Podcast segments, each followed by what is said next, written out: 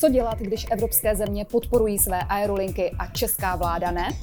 Koronavirová krize těžce zasáhla leteckou dopravu. Okolní evropské státy masivně podporují své aerolinky. Jen v roce 2020 získala německá Lufthansa 9 miliard eur, francouzská Air France 7 miliard eur a finanční podporu obdržely i letecké společnosti menších států, jako jsou například Litva, Rakousko nebo Rumunsko. ČSA a Smartwings nedostali nic. Jaké to má dopady na jejich provoz? To nám prozradí předseda představenstva společnosti Smartwings, doktor Jiří Šimáněk. Nové podcasty na LegalTV.cz. Pane doktore, jak hodnotíte situaci, kdy evropské země podporují své aerolinky a česká vláda ne? Ta situace není pro nás lehká, pochopitelně. My jsme se snažili navázat s českou vládou v tomto směru kontakt, napsali jsme několik žádostí. Ta poslední žádost odešla, myslím, zrovna včera, možná, že to bude dokonce poslední žádost, kterou jsme kdy poslali. A považujeme to za absolutně nefér. Ty důvody, které k tomu vedou, úplně neznáme. Myslíme si, že jeden z těch důvodů je to, že naše společnost je jediná na trhu, to znamená, že ta politická garnitura nebo reprezentace má možná problém vytvářet speciální produkt letecký pro jednu společnost, která na tom trhu působí, ale to, proč jsme na tom trhu jediní, je celkem srozumitelné, protože podnikat v letecké dopravě není úplně jednoduchá záležitost, musíte splnit spoustu kvalifikačních kritérií, musíte mít zkušený management a tak dále. No, takže a samozřejmě to sebou nese i to, že pokud jste jediný na trhu, tak ten váš hlas není až tak silný. Nemáte za sebou konfederace, nemáte za sebou sdružení, nemáte za sebou prostě různá zájmová sdružení. Jste sami jako sám voják v poli a váš hlas, ta síla tomu hlasu, tomu samozřejmě odpovídá. Ale mohu vám říci, proč to třeba dělají ty ostatní státy, tak pro ně je nejdůležitější zaměstnanost. To znamená, že nechtějí vysoce kvalifikované lidi vidět na úřadech práce, jak stojí frontu na podporu. První v tom byli Američani, kteří svým aerolinkám poslali $56 milionů, další peníze dostanou. Další důvod je, já bych mohl třeba říci, že když bych měl hovořit o naší společnosti a když vidíme vysoce kvalifikované lidi, jak popojíždí se štěrkami v různých skladech, tak je to opravdu jako tristní obraz. Další důvod, proč to dělají, je to, že aerolinky anebo letecká přeprava patří do strategické infrastruktury státu. Jako to je jasné, u nás se pořád vedou úplně nesmyslné diskuze, jestli to tak je nebo není, tak to prostě je. Je to jedna jsou dvě. A já jsem skoro okolností, když jsem se dneska ráno holil, tak jsem poslouchal písničku Michala Horáčka Baroko, kde se říká, že země, která nemá své nebe, ztratila všechno, i sebe. A já si myslím, že otázka infrastruktury je tímto citátem jako naprosto vyřešena.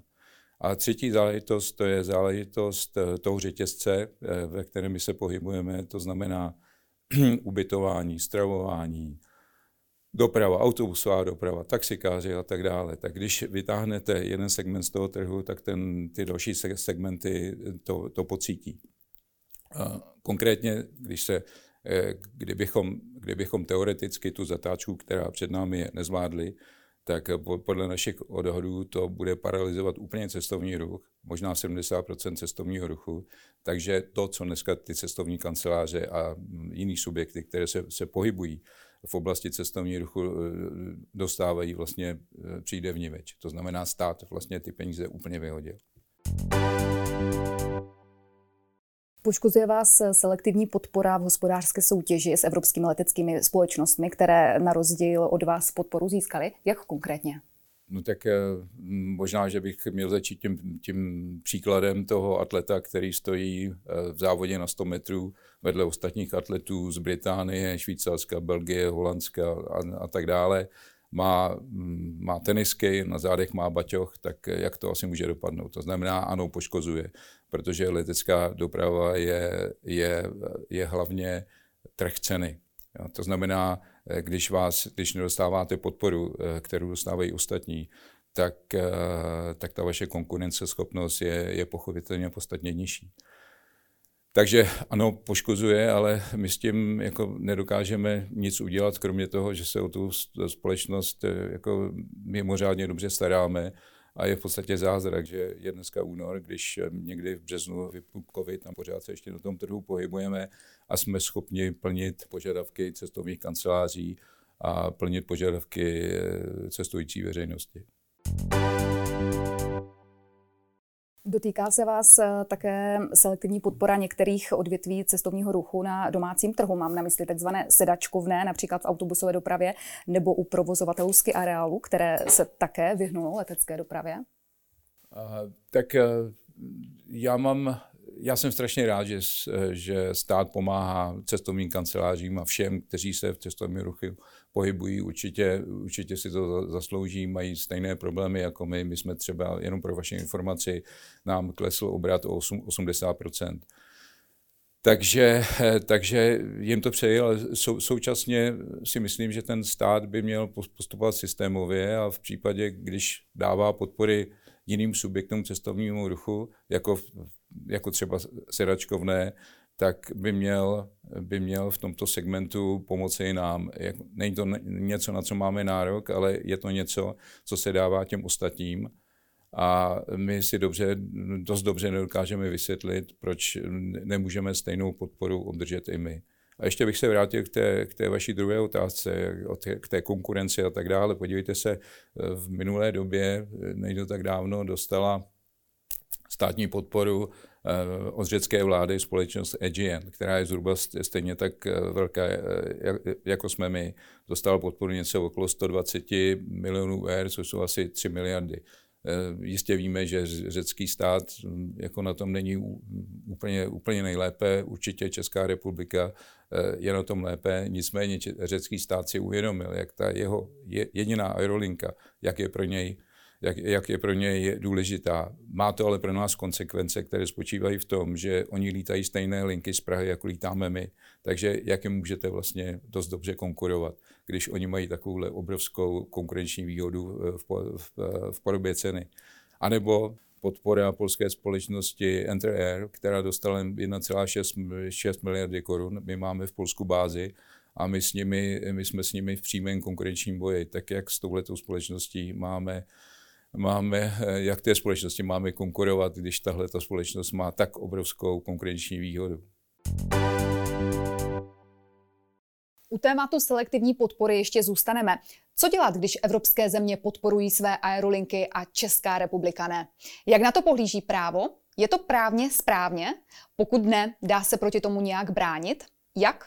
Na to se podíváme očima advokátů Petra a Romana Vybírala, kteří se na tuto oblast práva specializují. Pane doktore, jak hodnotíte situaci, kdy evropské země podporují své aerolinky a Česká republika zatím ne? Poškozuje to konkurenční prostředí na trhu Evropské unie? Tak tahle situace nepochybně poškozuje, křiví konkurenční prostředí v rámci evropského trhu. Současně krom toho prohlubuje určité problémy společností, které na podporu nedosáhnou.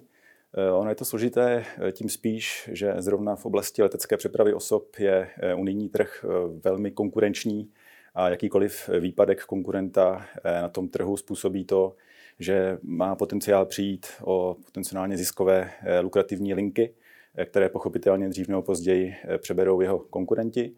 A je už často prakticky nemožné znovu ten trh obsadit.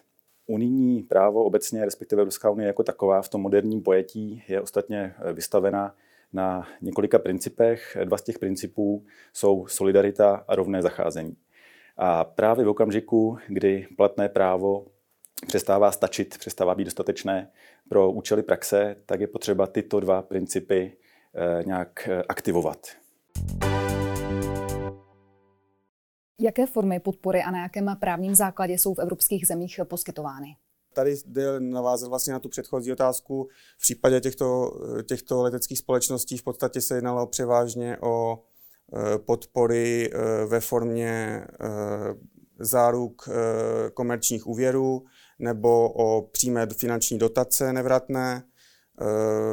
Dále také další možnosti, které poskytují ty stávající předpisy covidové zvláštní, tak jsou například poskytnutí přímo státního úvěru a konče vlastně až i možností kapitálových vstupů do daných leteckých společností. To je pokud jde o ty formy. A co se týče právního základu, tak v podstatě Evropská komise se staví vstřícně ke schvalování těchto podpor, protože uznává, že tato mimořádná covidová situace zejména a vlastně uzemnění letadel s tím spojené, tak představuje velkou zátěž pro oblast letecké dopravy. Je zájmem Evropské unie zachovat minimálně volný pohyb osob, takže i v tomto kontextu se staví vlastně při schvalování těch podpor k těmto podporám vstřícně. Co mohou dělat české letecké společnosti, když evropské aerolinky získávají podporu a oni ne? Mohou se nějak bránit? Jak? Jeden z nástrojů by spočíval v tom přesvědčit v daném případě Českou republiku, případně jiný členský stát, k tomu, aby využil určitých mechanismů, které nabízí unijní právo a obdobnou podporu, ať už skrze nějaká mimořádná covidová opatření, poskytl rovněž. To by byla jedna varianta. Druhá varianta spočívá v napadání již poskytnuté a Evropskou komisí schválené podpory. Touto cestou se mimo jiné vydala společnost Ryanair, která již napadla u Soudního dvora Evropské unie. Některá tato schválená rozhodnutí uvidíme, jak Soudní dvůr rozhodne. A pak je tady určitá třetí, spíše mezní varianta, která by spočívala v aplikaci paragrafu 19a zákona o ochraně hospodářské soutěže, kdy dané ustanovení, teďka budu parafrázovat, konstatuje, že orgán veřejné správy nesmí bez legitimních důvodů narušit svým konáním hospodářskou soutěž.